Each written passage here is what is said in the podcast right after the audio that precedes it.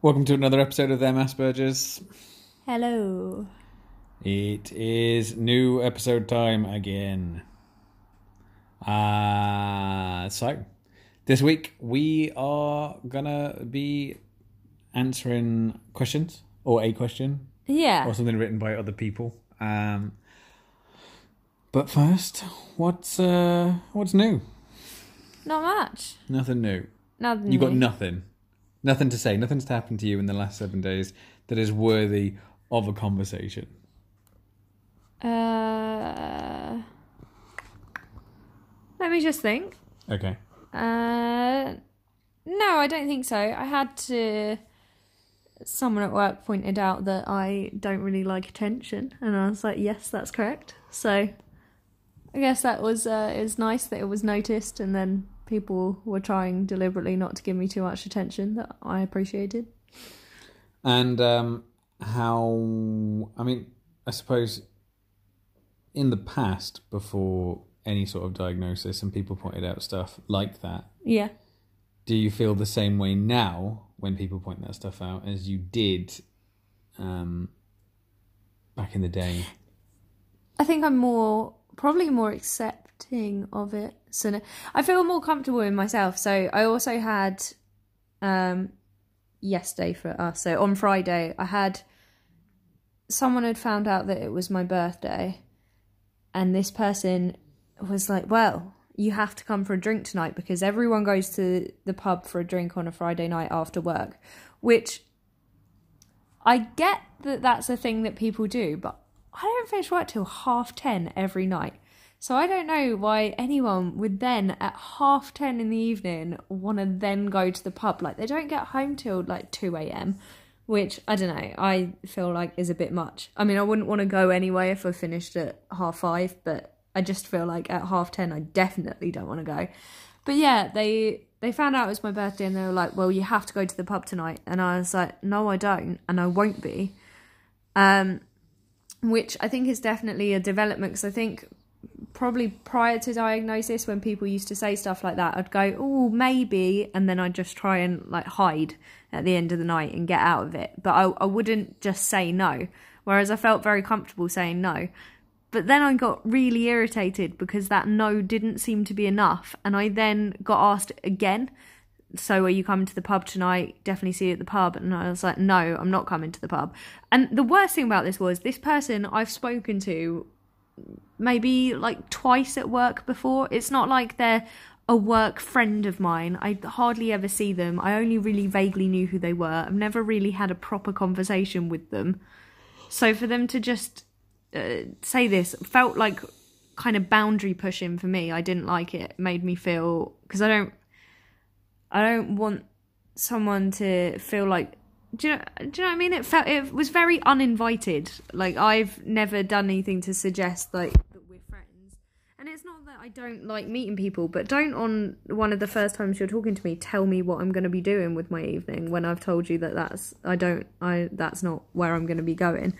And then yeah, a third time uh, he came over uh, and did the whole so you come to the pub tonight and I was like I'm not coming to the pub tonight and I, I didn't find it some sort of fun game or whatever. I was not saying it in a happy way. At this point I was genuinely really irritated and was starting to feel quite sort of uncomfortable by the level of being pushed. I don't feel like anyone should be pushed that much. Even if it was meant to be in jest I don't know it really irritated me. And then basically on the fourth time the fourth time I was just really annoyed and he did it again. Uh, you're definitely coming to the pub tonight. I'm going to make you come. And I was like, no, you're not. I was like, I don't want to. I don't like hanging out in the pub. I don't want to make friends. I don't, I'm not a sociable person. And then I just left it at that. I- But it really irritated me because I feel like if someone, fair enough, someone might need a little bit of coaxing. But if you've asked them once and they've said quite emphatically, no, I don't want to go, I just felt like it was really rude to then keep pushing me to a point where I was sat at my desk getting really wound up because I was like, what does he mean he's going to make me? Like, in what way? And obviously, I know that he didn't, it wasn't like, it wasn't threatening, you know, I knew he wasn't going to force me like against my will. But it did for some reason start to roll me up because I was thinking, how? Like, how are you going to make me what? I don't understand. And I didn't. I didn't like it at all. I got really angry. I was really annoyed by it. And I also just feel like if someone says they don't want to do something, why would you then try and force them? Like at that point, you're not doing it because you want me to celebrate my birthday. If I've told you that that's not something that I want to do, it just uh yeah, it was really odd and I couldn't work it out. I don't really understand why people do things like that, especially with someone like me who you don't know. Like it was I, I guess I'd understand it a bit more if it was someone that I'd consider like a friend of mine, even one of my other colleagues that I've talked to a bit more that I sit next to or something that's on my team, but this person is is not on my team and barely knows me. I don't know. Uh, I'm probably being a little bit dramatic here, but I'm more just venting because I found the situation. Yeah, I know. I know it's not the sort of thing to be genuinely annoyed at, and I'm not. But at the time, I was. I've I've gone off on a proper rant. I'm sorry. I've started this episode with a horrible rant. Um, well, I think the difference is is obviously um, these people that well, this guy and people in general that do this kind of thing with you. Not everybody that you work with knows you're autistic. No, and he doesn't. So And like I think normally how it works is when people have a birthday, um, they want you know they, they want it to celebrate it. You know, it's it's a happy thing, and like a lot of people do go out for drinks and that kind of thing. And um, you know, like especially because you work in like an office and in the office environment, you know, like a lot of people I know that work in offices, uh, you know, they bring cake in on the day of their birthday and. You know what I mean, like things like that. Yeah. And I think like going for a drink after work to celebrate your birthday is just a normal thing that people in the NT will do. yeah, Uh, so I don't think it's anything weird about that. Uh, and I think because he doesn't know you're on the spectrum, uh, I think he just thought, "Come on, like it's your birthday, let's go." And you said no. And I think, like, because it's not like it's pushy in a way, but I think for like a lot of NT people, it's just what people do. They go like, "Come on," and you're like, "Nah, nah, I'm not gonna." Come on, you know you want to, and it, they, you just go around that like whole song and dance for a bit till eventually you go, oh, all right, okay, but just one, and then you know one turns into more than just one, and that's just the way they do it. But yeah, as, as someone on the spectrum, you do feel like once you've said to them no, that's it. Like case, Yeah. case closed. Like let's not continue this conversation. So to keep asking, it then does look like when you've said no, I've, said no, uh, then they keep saying it. It just seems kind of pushy, and it does seem like they really, really are forcing it to happen because they want to go for a drink and you don't and it's your birthday but they do so they're trying to use it as a and it's confusing and you can't really explain that to somebody either way like it's kind of it's one of those weird like autistic nt like cross wires or miscommunication where when you say or do something and you're autistic it's you know interpreted as something and then if you interpret the same thing but you're nt it's different you know yeah, like if you were both NT, it's just uh, you don't want to because it's late and you might just want to go home. And he's like, "Come on, let's celebrate your birthday. It'll be nice to have a drink and like, well done, you know, on living another year." yeah, and um, you know, go from there. Whereas, yeah, if you're autistic, it just looks like someone's badgering you and you know, really like pushing, and it it can become really irritating, and you get agitated to the point where you end up having a go at them. Uh, and they think they were just trying to do a nice thing by arranging an after work birthday drink, and you've like bit their head off over it, and they're just like, well, okay, I don't get where that's come from. Yeah. and, and it is just there's loads of things. There's loads. I mean, that's that's why autistic people in general stand out. It's it's what makes us different in the world in general is because situations like this we do not go along with what the norm is. Yeah. Uh, and for him he's used to the norm you know i'll get you to come out. You'll agree eventually if i just keep like pushing. But yeah for us it seems like you're being ground down to agree to something you don't want to do. And you just think well why can't you just respect my decision to not come to this? And that's just that's just how like whatever are. But i can see why it's annoying. But obviously he he doesn't know. And uh you don't get why he's like that i suppose yeah. And I did, I did understand that he wasn't doing it in a aggressive way or like I knew that he was doing it with good intentions. Um, and I didn't I didn't bite his head off. Like on the last time I was just quite blunt. I wouldn't say that I was like openly aggressive. I'd say I was just very blunt with I don't want to. I won't be going. Stop asking me. Like I think that's how I was with it. I wasn't like I didn't shout at him or anything like that. I was just very like because I again like I don't really get angry, so I wouldn't say I was angry. I just felt very like tired of it. I was like, are we go what we're gonna go through this again? We've had this this is the fourth time we're having the exact same conversation. It felt like and that in itself was kind of irritating as well because like you know I like a I do like joking. I'm quite a sarcastic person. I enjoy jokes, but I don't want to have the same joke like three four times over. That to me is, is like is not funny anymore. So yeah, I get like I get it, and I I wasn't like I, I understood where he was coming from. I didn't feel like threatened or anything like that. When I say I was like, "How are you going to make me?" It was just like this thought in my head. It wasn't. I didn't think he was actually going to like I don't know force me out. But yeah, it just um confused me. It just confused me. I just thought, why? Like, why? Why would you want to do that? But yeah, um, and this is what I guess this kind of ties into uh, today's episode uh, because today we're talking about, um, I suppose, like cohabitation between someone on the spectrum and someone that's not.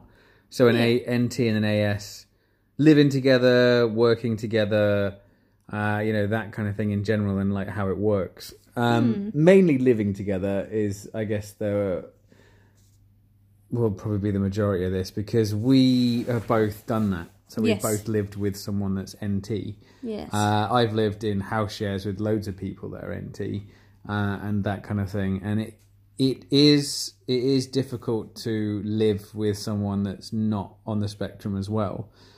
Yeah.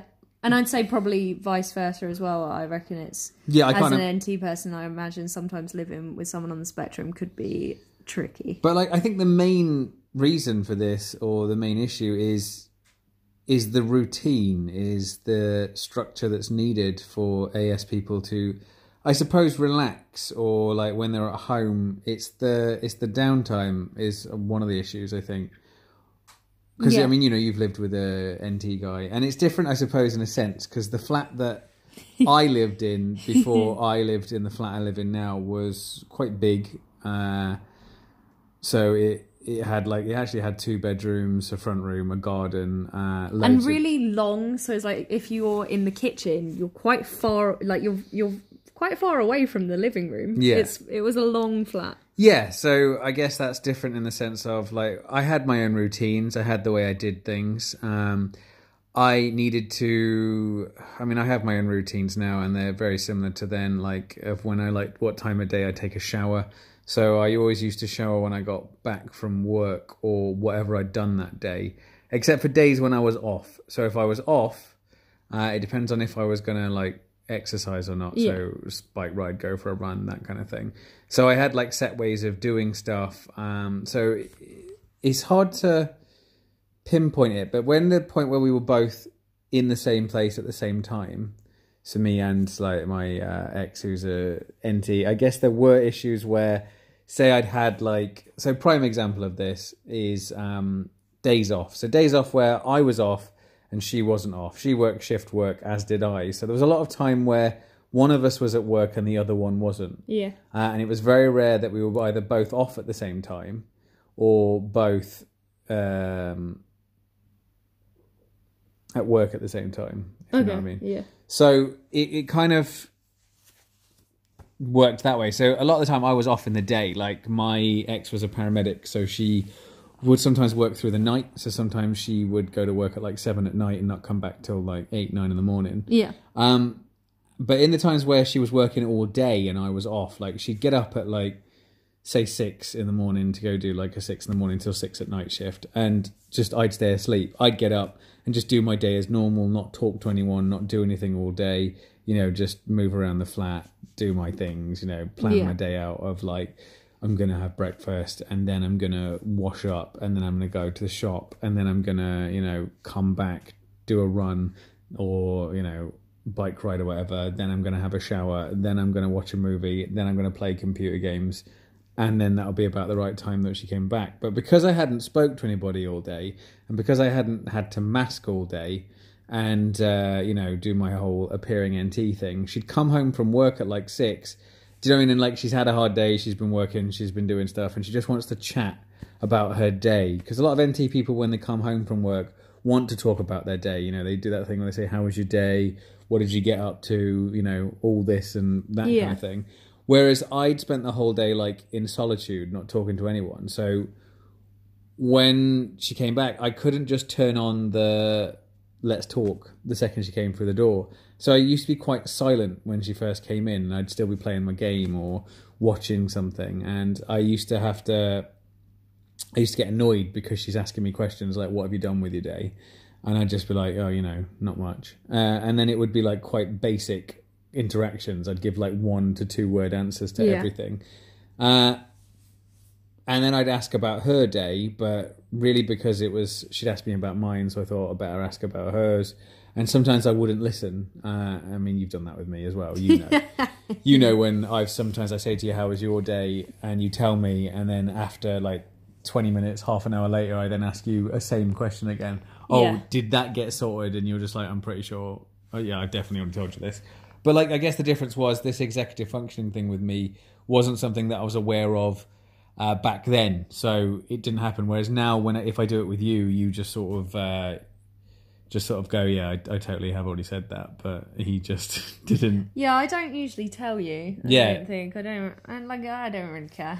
yeah. I'll just have the same conversation again. It doesn't matter. So we'd have conversations where she'd be talking and telling me about her day, and I wasn't really listening. And then sometimes I didn't want to talk still. Sometimes I got so used to not talking to people all day that I just didn't want to chat. So, but she was trying to like get conversation out of me, you know? Yeah. like saying, "Come on, let's talk about this and let's how's that doing." And I used to get more and more like agitated because, do you know what I mean? Like I hadn't interacted with anyone all day, and it was a problem. Um, and sometimes it would make us fall out. Do you know what I Yeah. mean? And sometimes I knew that she was on her way back, and I knew that she wanted to have a conversation and she liked to chat and do stuff. So I was trying to tell myself in my head, like just, just um, just try. Yeah. Like, get yourself like get yourself off the computer. Sometimes I turn the computer off. Do you know I mean? And stop watching the thing I was watching early and try and get myself into like the frame of mind of today we're gonna have a conversation. Today we're gonna have a conversation. She'd come in and we just fall out anyway because I still couldn't do it. Yeah, well, I think then you're probably building yourself up for almost like a resentment, not a lifelong resentment, but a resentment in the moment. Of, Yeah. At that point, you've turned off your game and you're thinking, like, I've turned off my game for this. I'm going to try.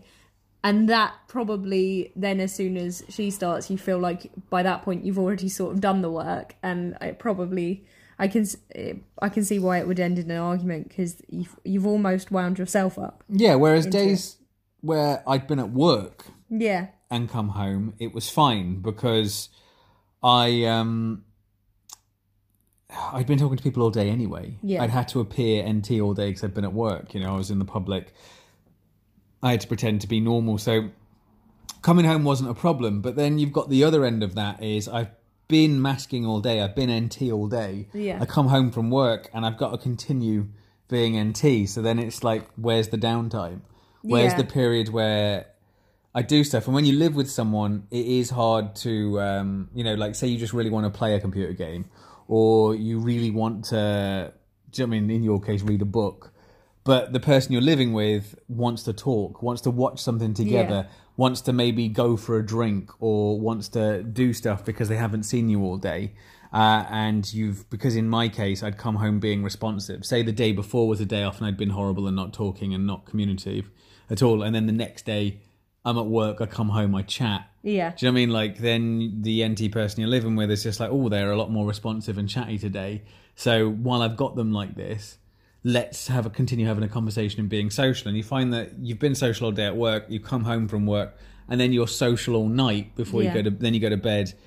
And then there's that thing where you can't sleep when you've gone to bed because you haven't calmed down. You haven't had a period Oh, of yeah. not talking to someone. yeah, Um, so you've not had any quiet time to like process the day. So then your other half has fallen asleep, and you're just laying there in bed like wide awake, trying to then have your downtime at like midnight when you've got to be up at like six the next morning.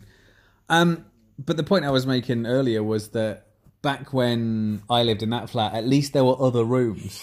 at least like if we fell out, I could go into the bedroom, or she would go into the bedroom, and we had like the flat we lived in was quite big in the sense of we had a telly in the front room and a telly in a bedroom. So if we wanted to do separate things, even though my ex at the time didn't really like to do separate things because she hadn't seen me all day or whatever. Yeah. And like some days, like say if she was working all night and I was working all day, we'd only like briefly say hello and that kind of thing.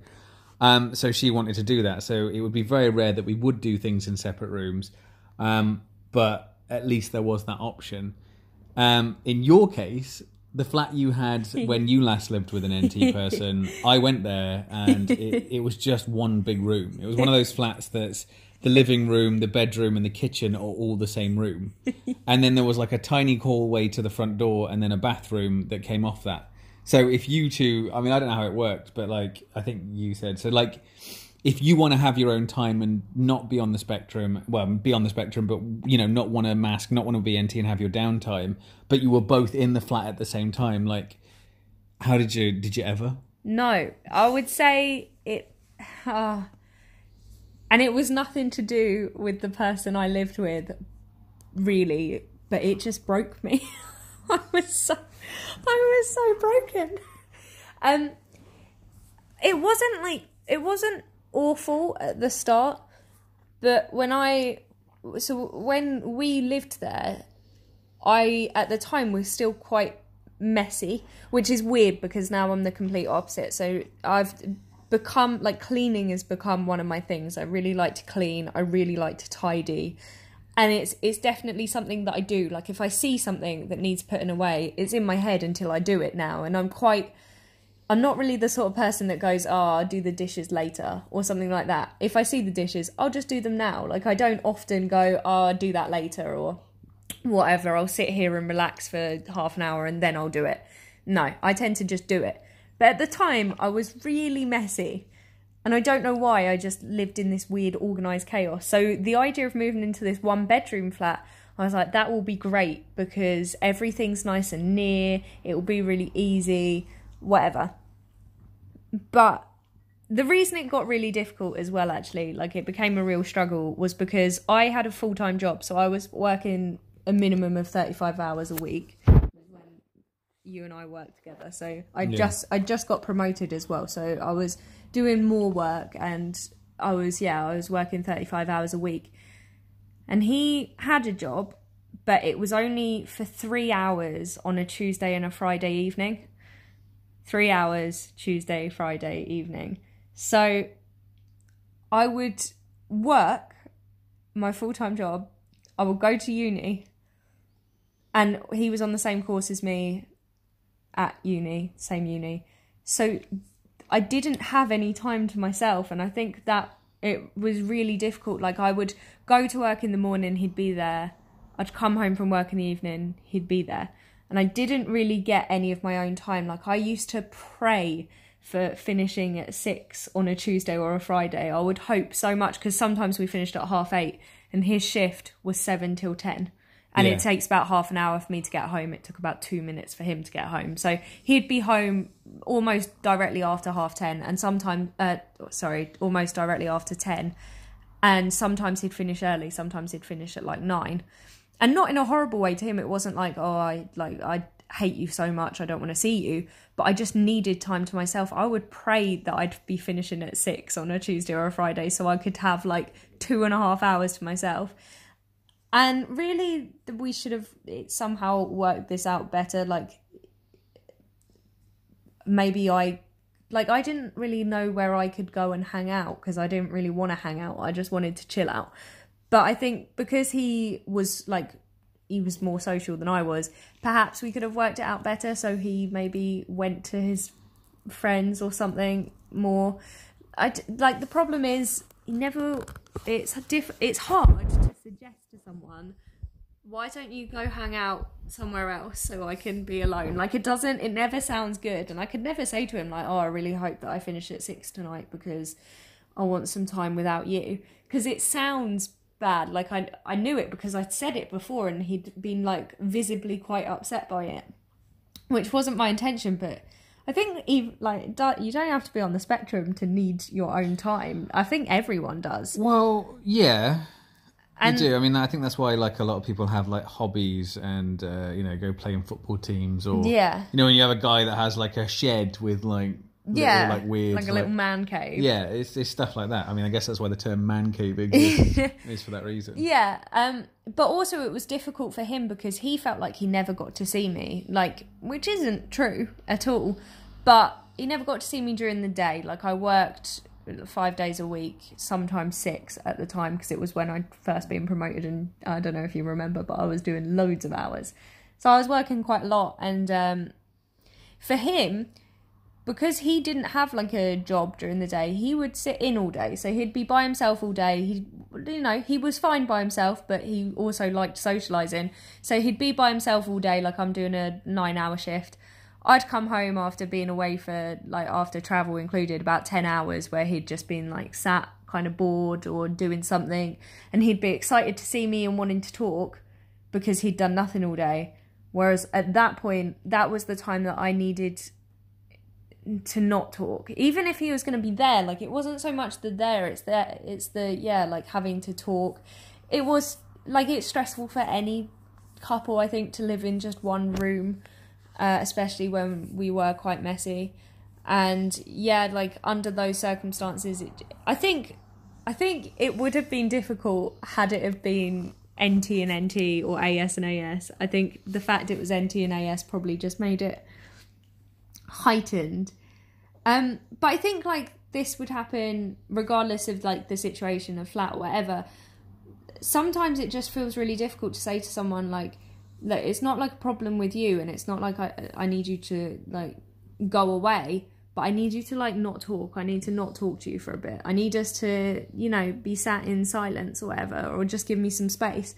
And I think it. I understand why it can be taken as offensive, and I think the difficult thing is the longer so say um, someone on the spectrum if they're getting wound up or they haven't had some time to chill out the one of the main areas that i feel like i mask can be the not saying what's on my mind. And i think it comes across more bluntly when you're saying it out of frustration like i just need you to go away. Where and the i don't know. I don't know. Well, did that make sense or did I just ramble? I'm sorry. Yeah, I mean it. It made sense. It's um, it's like obviously the relationship you were in, or yeah, you're like he didn't know that you were on the spectrum. You didn't know Yeah. you were on the spectrum, so it was difficult because, like in my case, when I spoke to my ex, like the my ex, we we knew that I was on the spectrum, so when I needed time on my own, she got that I needed time on my own. So sometimes she'd go away for the weekend. So sometimes like she wasn't from here originally, so she'd just go back to like her hometown for the weekend, or she'd go stay at a friend's for like a bit. And sometimes she'd go on holiday for like two weeks, Yeah.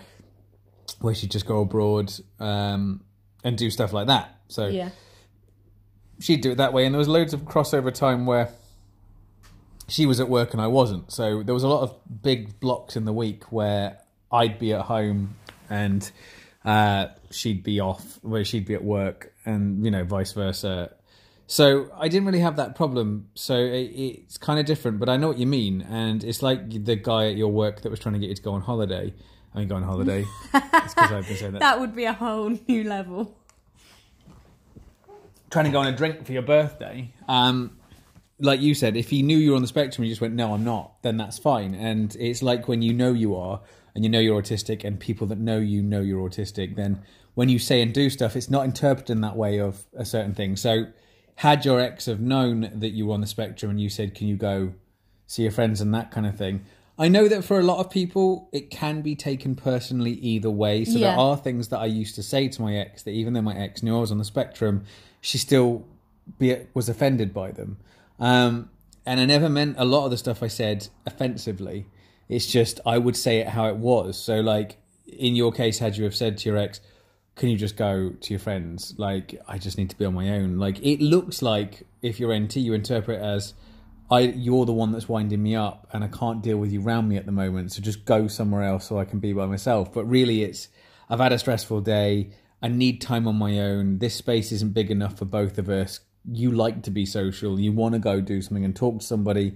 I'm no good for you. Go talk to your friends because they'll talk to you and you can talk to them about your day there. Yeah. And I can't do it. But like, you weren't diagnosed. So obviously, if you ever said that, it just looks like you've got a problem with him and you're saying, get out because Yeah.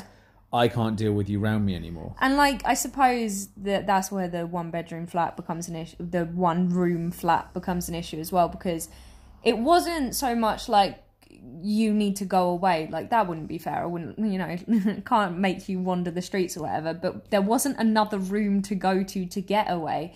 Like if if we'd had a flat that had a bedroom and a living room, at least like we could be in different rooms. and like I see it with you, I sometimes I'll come round after work um, because I finish really late, and you'll have been home for a bit from work. You'll have had a couple of hours or however many hours. Uh, Yeah, like if I if I get done at six, yeah, uh, then it's like before you get back here. Sometimes I've had like four or five hours to myself. yeah, and I I notice that, that you're being a little bit like more closed off because you usually are when I get in, just a bit more like, and and it's not rude. You're just quiet, quieter than you usually are, and you're usually like playing a game or watching something.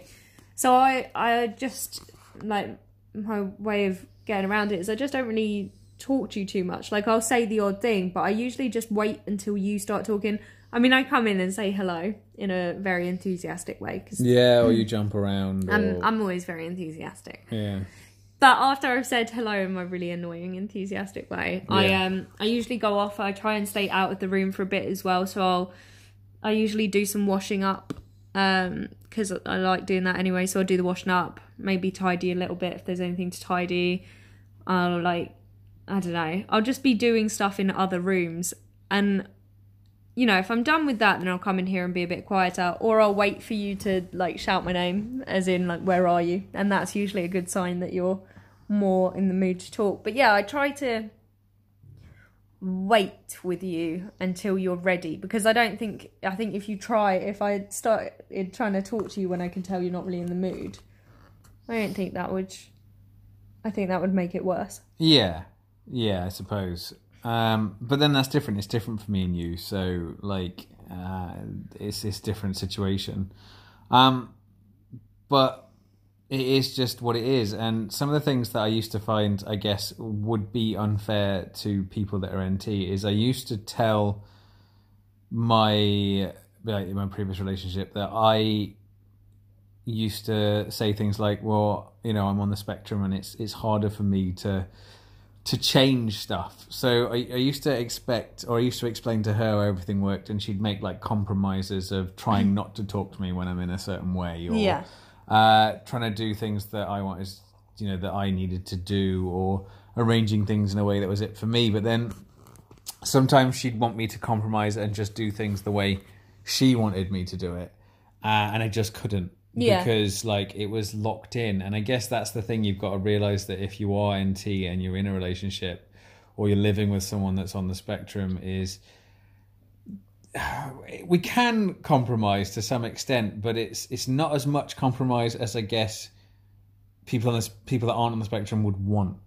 We are capable of compromise, but I know there's things that in my previous relationship, and I imagine when I used to live with my family and the times I've lived at uni and house shares, I imagine there's things that they wanted me to do that I just wouldn't do.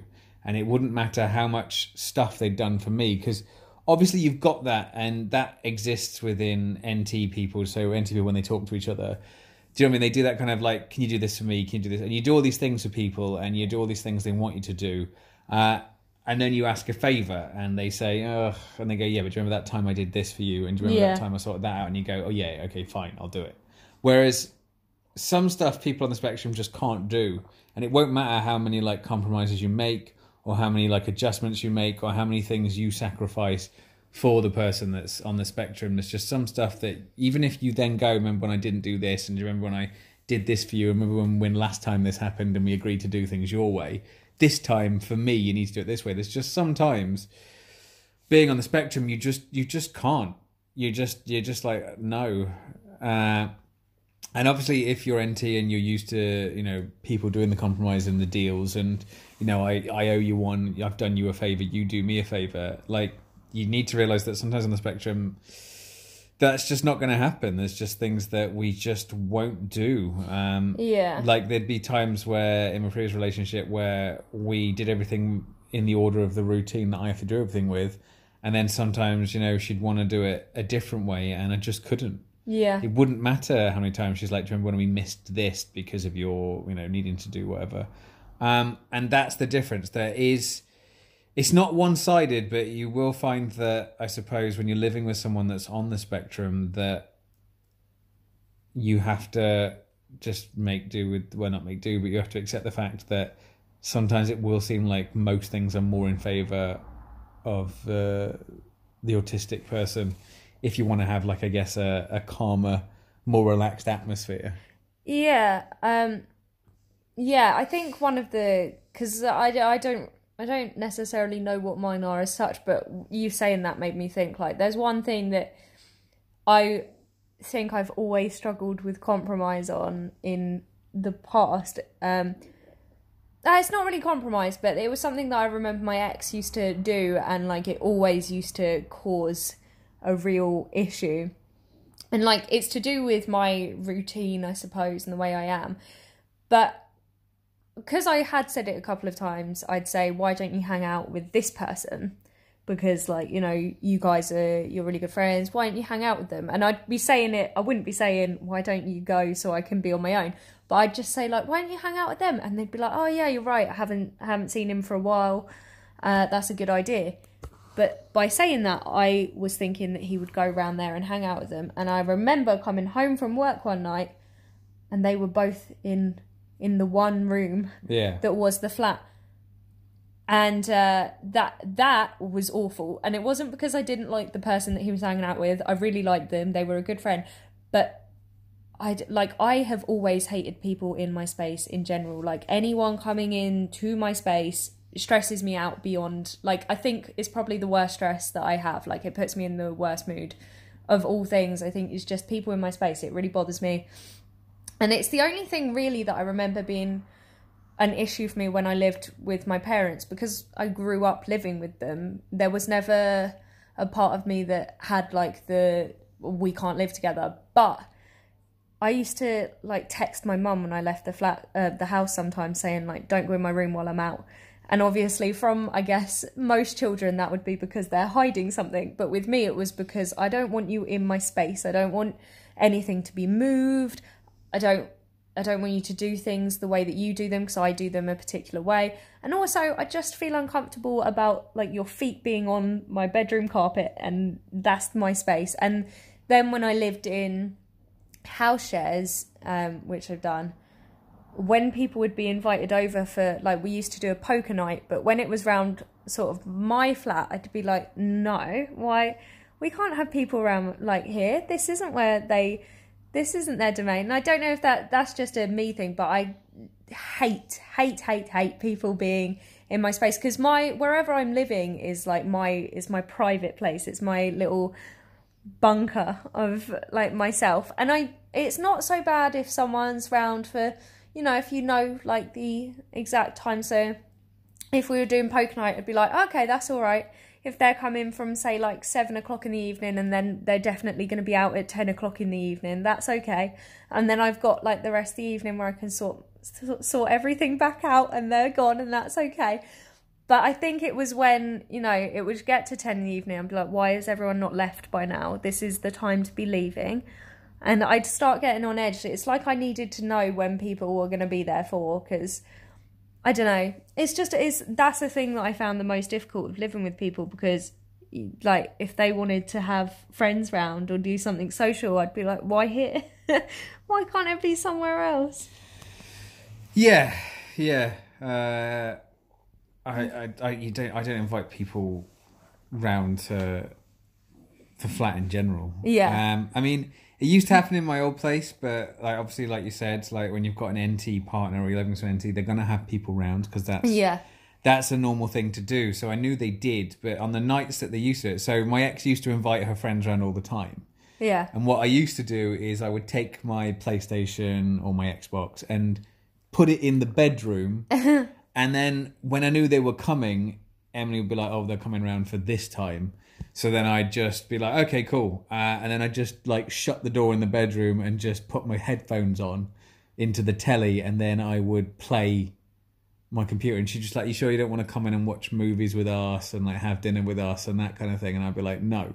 So there would be dinner for me. So they, they you know, like she'd cook like a big meal. Yeah. Uh, and everyone would get some, and I'd get some, but I'd eat mine in the bedroom. Yeah. And I'd be playing the computer game, and obviously you can. I'd plug my headphones into the telly and do that, and I wouldn't interact with any of them, and I'd do that every time they came round. But like Emily didn't used to explain it to them or her girlmates why I was doing that because obviously they all knew that I was in another room and I was there. Yeah. I just wasn't involving myself.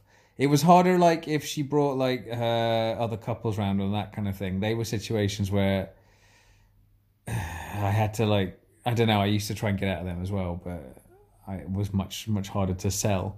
But in those situations, she just sell it as a girls' night.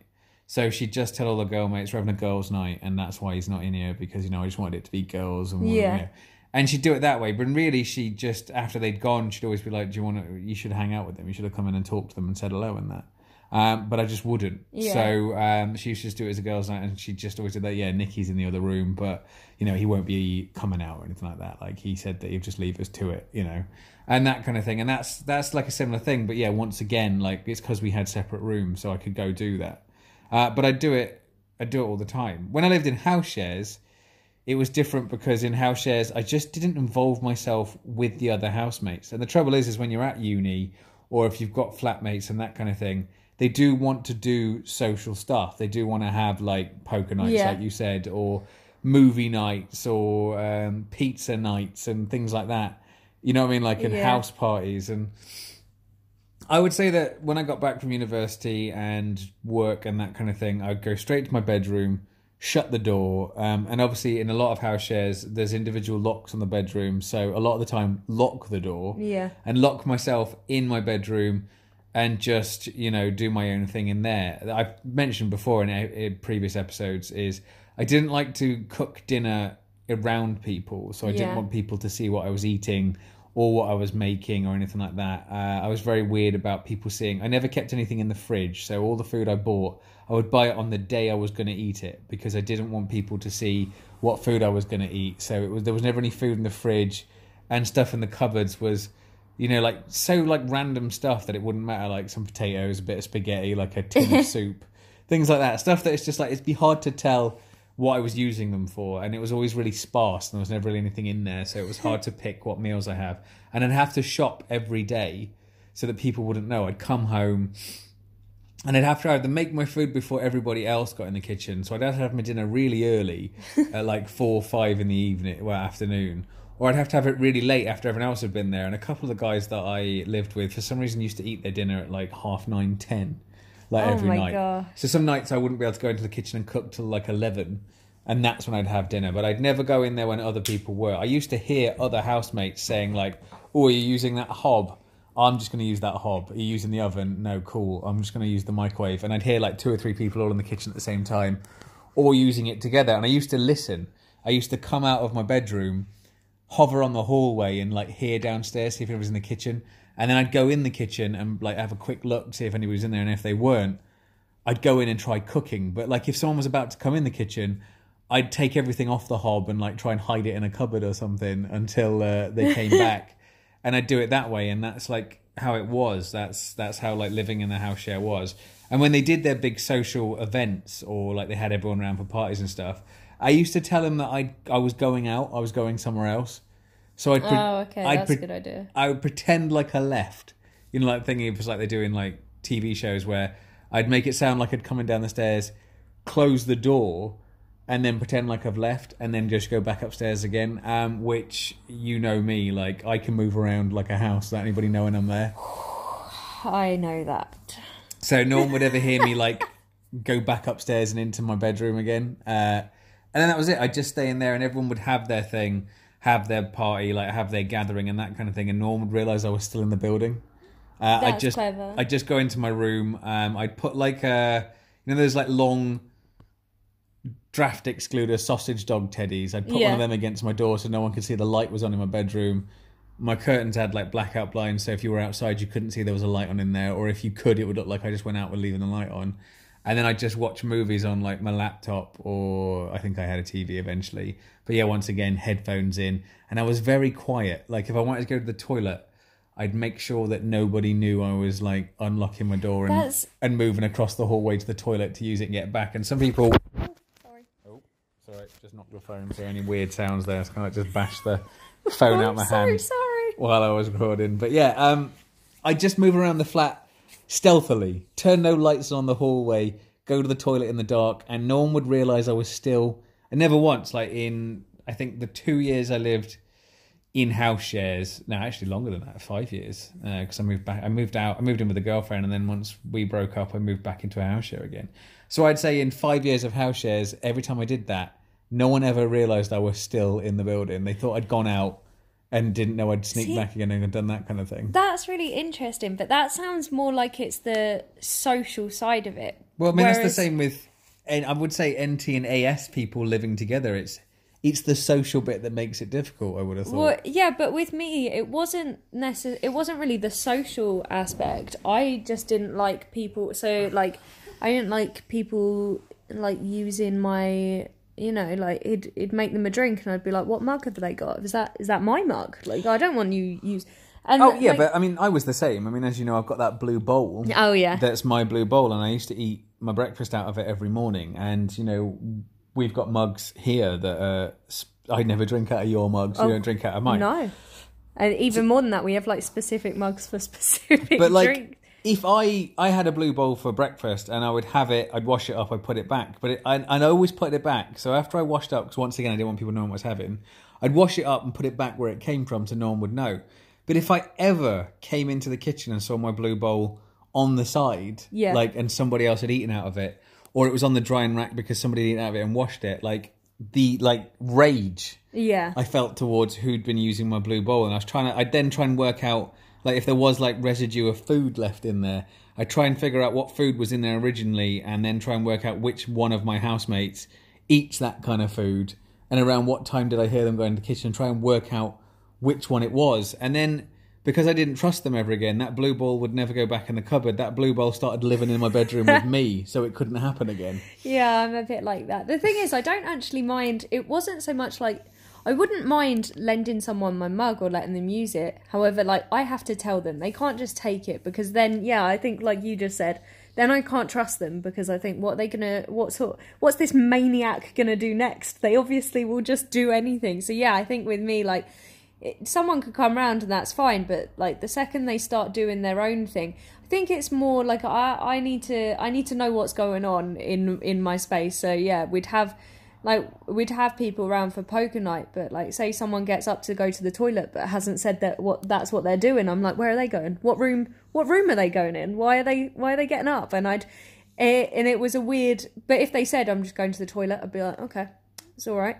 And it, yeah it was a weird thing like at one point one of the guys that was round for poker night I, re- I remember this like really specifically because i don't know why i got so like weird about it but i remember he he was like a really like clean tidy chap and he like tidied up all the mugs and was like i'll put these in the kitchen um and i was like okay that's all right but then i hear the tap going and i'm like what's going on i go in and he started washing up and i was like whoa whoa whoa whoa whoa what are you doing I was like, I do the washing up. That's why are you doing the washing up? Because I'm thinking, like, what if he doesn't wash up properly or in the way that I wash up? Like, there's a way to there's a way to do that. And what if my mug's not clean? And I I do have a habit of like cleaning stuff if it's I don't know.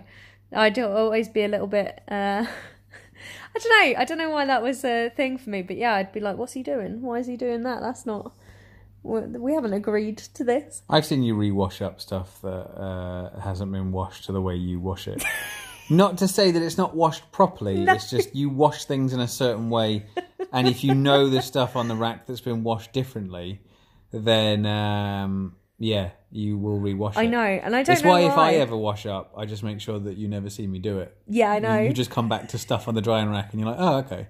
But Yeah. you never watch me do it. No, and I can't. If I know, if I can see you're in the kitchen washing up, I just won't come into the kitchen. like I say, it's it's just how it is. There's just certain ways of stuff being done. That's what I'm saying. So like, if you live with someone on the spectrum and you're NT, there's just certain things around the house, flat, whatever, that have to be done in a way that's to them. And if it doesn't, then it can cause like distress and like an uncomfortable feeling. And it's difficult to explain because obviously, if you are NT, you live there too. Do you know what I mean? Like it's your Yeah, yeah. it's your house, it's your flat. You know, your it's your space as well. So to have it dictated that things certain things have to be done a certain way and that's just how it is otherwise there's trouble i like i say it, it can be difficult and if you do live with someone on the spectrum you have to understand that yeah you're gonna have to just there are just certain things that need to be do, done a certain way and need to be kept that way and there's there's no messing with it like it's different though i suppose like to a house share because in a house share I felt like that's that was harder. That was much harder to deal with than like someone you're in a relationship. Yeah, with. the relationship thing wasn't so bad. So say like my ex used my blue bowl, Yeah, that's I wasn't like, "What you doing?" yeah. Um, it it was it was a lot easier to do. I'd just be like, "Okay, uh, can you just make sure it's like washed up because I need to use it." Yeah. So that was different. Like though, though I wasn't there wasn't that many extremes. It was more the social interactions. One of the issues I had with before I was diagnosed was that I used to mask with people I got into relationships with.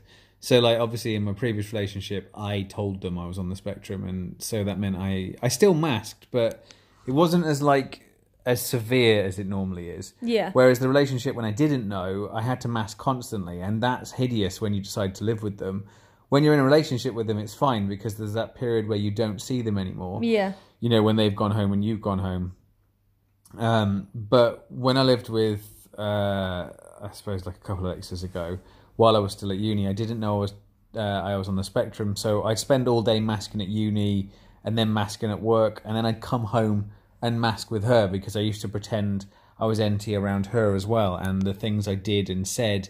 Well, a lot of it wasn't really me, but I used to just do it anyway because I wanted her to think that I was normal. Yeah. Uh, and that became hideous. Like, Well, is this the one that actually is the reason you got diagnosed? Yeah, Because she yeah. told you there was something wrong with you. yeah, exactly. And but the trouble is, is obviously like there was no downtime Yeah. whatsoever. At least like with my last relationship, there would be times where she wanted to interact, but there were times where she got that I didn't want to, so we didn't.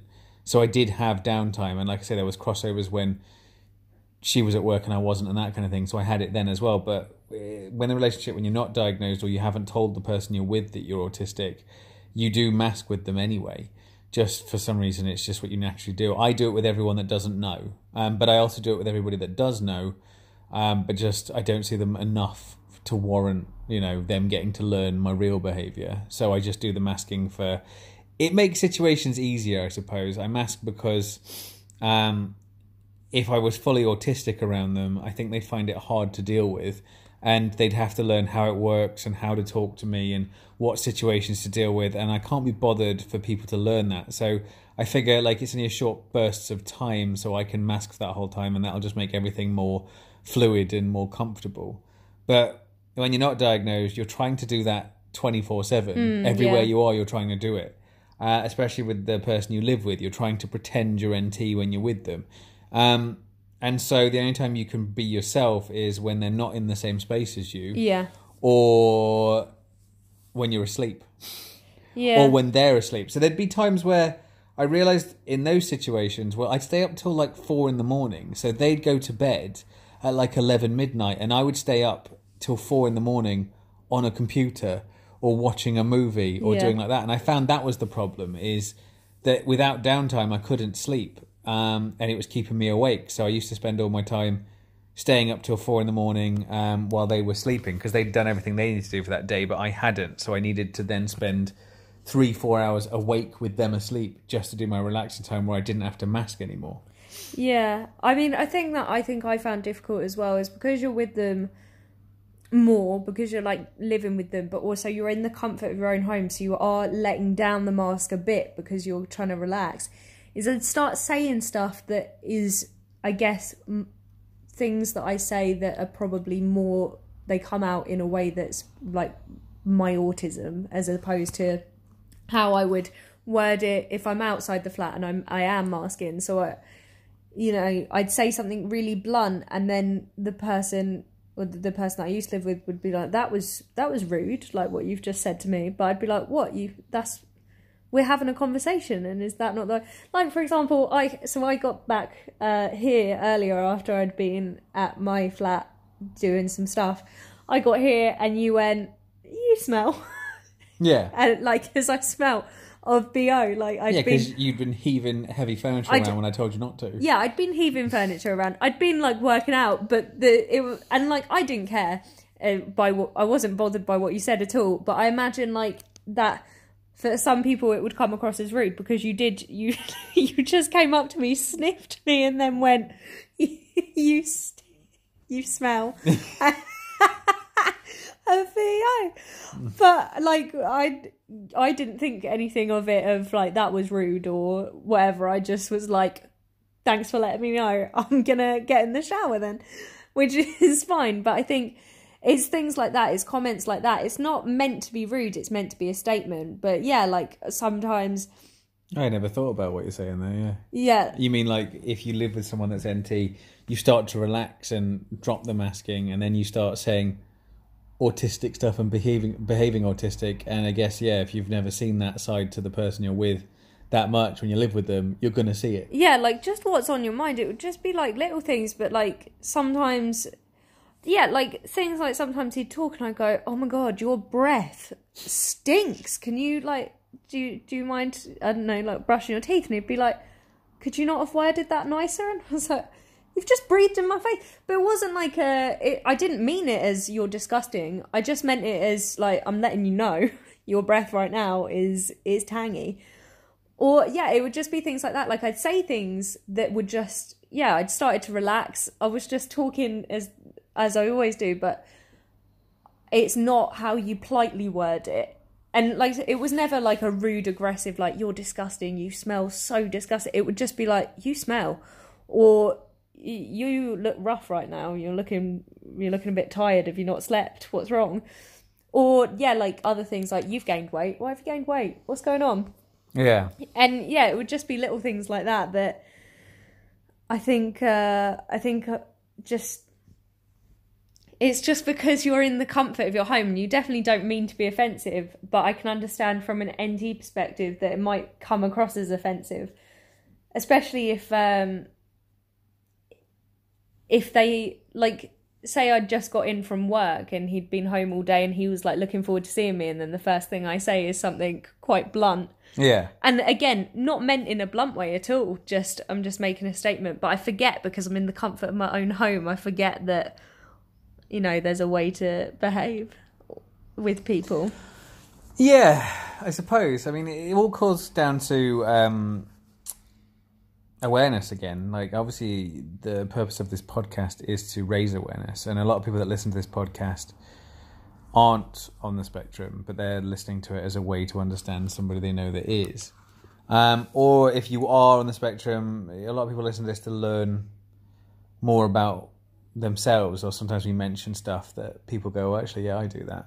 And this is what it is. Like, if you want to live with someone that's on the spectrum, you need to understand how it works for them and how it is for them. So then you understand the way they're behaving yeah when they're doing stuff. Because that's the benefit, I guess, of me and you is that I don't ever have to explain myself. Um, And obviously, in previous relationships, I haven't. I didn't used to explain myself all the time. So it's not like I do something and go, "Oh, by the way, the reason I did that was this."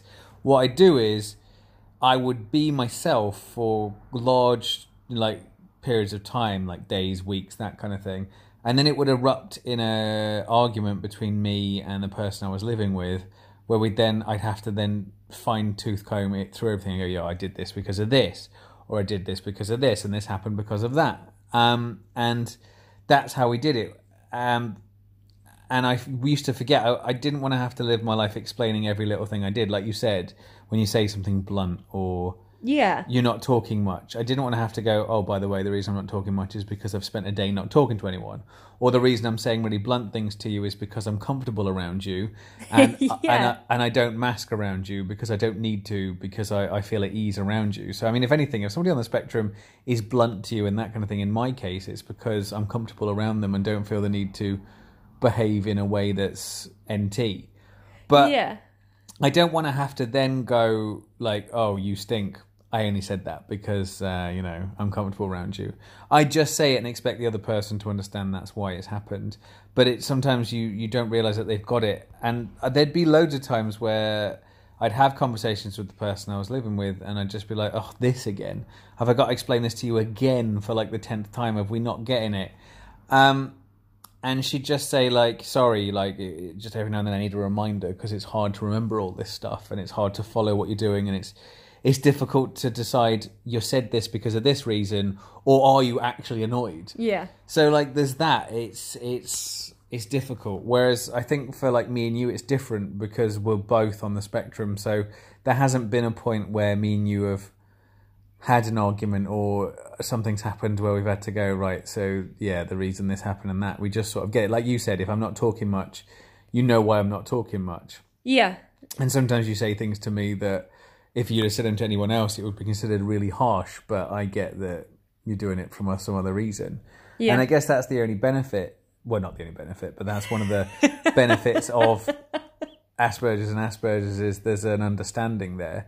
You know not all the not all the time. Um the whole thing of like asperger's and asperger's does that work better uh together? Like i guess there's pros and cons. There's definitely pros and cons. Like one thing I would say is um your ex that you've mentioned a couple of times, the most recent ex, um, was NT, uh, but was really outgoing.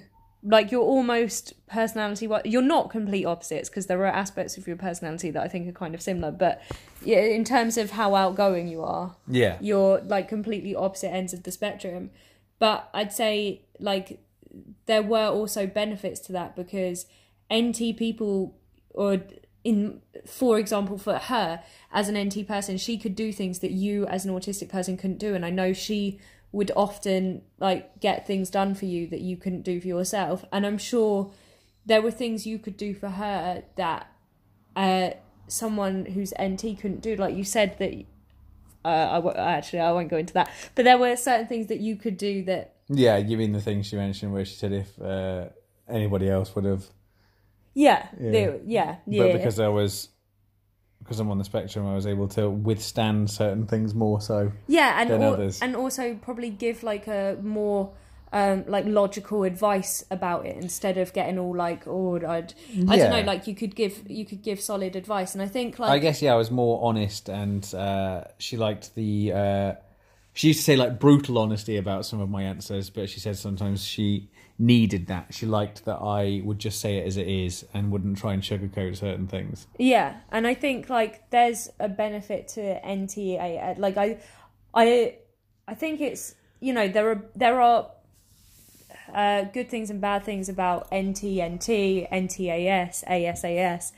Um, I don't. I wouldn't say like a there's a one size fits all. It's just because I've I've read a lot of things saying that autistic people should only get in relationships with or live with or be friends with other autistic people and i don't think that's necessarily true. I think well i don't think that's true at all. I think different people are going to work in different ways. Like you might think that uh, an autistic person and a neurotypical person can't have a good relationship but i guarantee that for that autistic person there's also another autistic person that if they got into a relationship it would be hideous because they're complete opposites um, whereas they could have an amazing relationship with an NT person. I just think that it, it also depends on the person because, you know, it's just a people thing, isn't it? It's just a people thing. Yeah, but I, I don't think that. I think there's just there's ways if you live with someone on the spectrum, there are just some tricks and some things to learn. Yeah. I mean, the ideal one is to just know know your burger. Know your burger. Absolutely. If you know like how their autism works and how everything works for them, you get some of the stuff they do and you can see them doing it. and you understand what they're doing and like asking questions like um like our Facebook page, sending messages to us. Uh, I know Scarlett's been helping some people lately with some just general questions about things, and you know I do the same. And I'm not saying like just us, but there are other things out there you can use. And once you fully understand how the autism of the person you're with or related to or know that you want to get to, you know, interact with and have an easier time of things, just get how their burgers works. And once you know how it works, then it's much easier to go about your day and do things. You've just got to realize that there's just some stuff and you know that you have to do like like you said like if you've just got to spend some time apart you got to spend some time apart but it doesn't mean that you they want to spend time apart because they've had enough of you. It's just they need downtime. I haven't come across anybody on the spectrum that didn't need like downtime. It looks like we all do. Yeah, Um, definitely. for just just having time where we don't have to interact with anybody or anything. And sometimes like it's you can you can work it out as well. Like if you notice that they're being a bit down, I think one of the difference or like a difference for certain people on the spectrum as opposed to certain NT people is like if I see that you're a bit I'd, I guess the word would be grumpy for lack of a better word, but if I see you're in like a bit of a grumpy mood, I I- mean, when aren't I? okay, if I see that you're in a, a more grumpy mood than usual, instead of saying, Are you okay? What's wrong?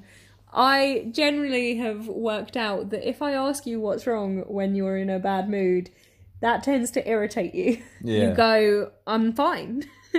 so I, I've found that the better way to deal with it with you is to just not like not mention it again, like just not talk to you that much, just leave you be until you've sort of come out with it. Because usually with you, it's more of like you're in sort of a shutdown, I think. So you just don't really want to talk, and that's fine. And also, like, just do other things. Like, if you're playing a game or something, I like reading, so I'll just sit here and read, or like I'll look at something on my phone, or I'll go on the laptop. But like, I'll just do something else so I'm not in your space, like, and uh, not annoying you, but yeah, like potentially annoying you. I think that's the a good way to go about it. Like work out what their mood is and know what. Don't try and force them into a good mood because that probably won't work. Do you know I've realised? I've realised that like when I was in uh, with my ex and living with them, there's loads of compromises she had to make and things she had to learn on how to deal with me.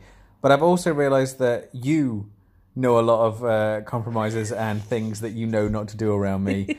but I was then trying to think of things that I have to do with you, and you're like really easy. There's no compromises or things I have to avoid or anything like that. So I'm starting to think, am I just a nightmare? No, I don't think you're a nightmare. I'm, I am. But I, I can't think of any that I think like, oh, don't do that around her, or you shouldn't do this, or keep an eye on that. So even though I've said that, and I imagine there's loads of people out there that know people on the spectrum that know that there's the things you're not supposed to do and things you can't do and the way you've got to go about it. But I was trying to think of ones for you as an example of, and I can't think of any. But I'm pretty sure everyone I've ever lived with have said that there's just sometimes where they shouldn't talk to me. Yeah, well, with you, that's definitely a thing, and I think like the difference with me is like I have my craziness in that, like I can overreact to things, and uh, like I get I get worried. Like when I say overreact, like uh, like when I tried to park my car in the middle of nowhere because the a road was blocked off. Like I do crazy things like that. Oh yeah, But- yeah, yeah, yeah. That's that's something. but and I've I've got like I've definitely got loads of bad things. But one thing about me is like I'm generally I don't really get like bad moods. I don't think I'm really like a No, the bad thing mood. The thing I'd say that we've got to do with you is I know when there's something up or when there's something bothering you because it changes everything about you, like the way you walk, like the way you sit in a chair, the faces you pull. When there's something bothering you, it literally alters everything because you're thinking about it so much that it changes like all your movements and stuff. And that's the only I guess that's the only thing. But in that situation, like you've said with me, you'd leave me alone. In those situations, that's when I don't leave you alone. Yeah, When I start true. seeing you just stuff like that, the trick is to not leave you alone and you have to stop everything. I have to pause whatever I'm doing, put down whatever's going on, you know, and then I have to spend ages interrogating you until I get it out of you. Because once it's out of you and once you've said it and once we've talked about it and once you're understanding and feeling better about it, you go back to normal again. Yeah. But if I were to just leave you, you'd overthink it, ruminate, and before you know it, it's a huge thing, and then you have a massive meltdown. So I've had to. That's that's one of the things I have to do. Is if you come in and start behaving in a way that's a bit odd, I just think right. I need to put all my focus now into figuring out what's going on. leeching it out of you, and then once it's out and we've dealt with it, you go back to normal. But I've learned in those situations the complete opposite is true: is to not Yeah. leave you to it because if I leave you to it, it's going to become something that's really hard to deal with. Yeah. Yeah, and usually like it's just something stupid. Like it will be something like I know there's I, I've I'm using a car car again, but like it will be something like I know that there's going to be roadworks on the road that I go down tomorrow, and I don't know an alternative route. Like it will be something so silly. But yeah, that's the sort of things I worry about. But I I don't I don't really get in like bad moods. I don't think it's like oh Scarlett's in a bad mood again. I don't I don't know. But like I say, I've got loads of other crazy things. So Yeah, yeah, yeah. yeah, I don't. I wouldn't say you're a nightmare. Like once you're used to you, You've got to say that you are sat right next to me. I am now. sat ne- right next to you, but I yeah, I think you're fine. I think you're. you make me laugh. uh, well, that's it for this week. Uh, thanks everyone again for listening to our podcast. Thanks everyone again for listening to our podcast. Uh, yeah, and all the messages. We've had loads of messages this week. Oh, thank you. I love it. I love the messages. Loads of messages, messages, just, just Mm-hmm. posts. Uh, obviously, we've got our Instagram back up again, which at the moment is just random pictures of me Oh, and Scarlett. So yeah, Nikki picks like the worst pictures of me ever. So there's, there's no relevance though. So I'm not picking pictures, and because I think some I, I've had people like message me because they think that the picture is in somehow linked to the episode. Oh, no. And so they're trying to figure out what in the picture is like um, relevant to the. They're not. So it's really difficult as well because we like we never take pictures. We're not picture taking people. So any of the pictures you see of us will have been taken by your ex girlfriend. Yeah, she And- she likes it. She says that she told me that she likes that she's the official photographer of our Instagram. Yeah, so- she is because like no one else ever takes pictures of us. So if there's any pictures of the two of us, it's taken by your ex girlfriend. Um, so, and they're always so bad of me. No, no, you said you look like an egg in the latest Oh, I do look like that an egg in the latest one. But anyway, so we've got an Instagram page. Uh, if you want to follow it, it's them Aspergers, and I've started using our Twitter again. At the moment, it just posts at random. When I post an episode, it just says check out my episode and a picture of it. Uh, but I've actually started, uh, you know, hashtagging. So uh, oh, you're so so down. uh, Twitter's not hash one hashtagging is not that new. Nobody like when I say hashtagging now, I sound like just some like that. I'm just I'm doing that what the kids do, the hashtag, and also it's on Twitter. Do you know what I mean? Like I I don't hear anybody like I work with like some kids. Well, I say kids. I mean yeah, I guess Yeah, they're like sixteen. sixteen, and uh, they don't ever go on about tweeting or using Twitter. But, Yeah, that's true. Actually. but either way, it's on Twitter. Like that's. We're on Twitter, Instagram, Facebook. Um, yeah, it's just them Aspergers. On Facebook is the only place we've got a private group. So if you want to join it, uh, get involved, and you can ask questions, post stuff. People are all helping each other and talking to things. It's a really helpful group. Uh, everybody on there is great. That's doing advice. There's a few of them there that uh, they proper know their stuff. Um, but yeah, that's it. That's it for this week. Like I say, thank you again for listening. Anything else you want to add? No, thank you so much for every person that's like wrote to us, joined our page, liked us, listened to this. Just yeah, I really like it. I like the little community. It's been it's been nice. It's felt nice this week. Yeah. I felt like I've made friends. I don't even like friends, but like I, I like I like burgers, so I, I like all the messages we've had. It's actually been really nice. It's been like the most sociable week for me ever, but I've enjoyed it. yes. Hey, go on then. Bye.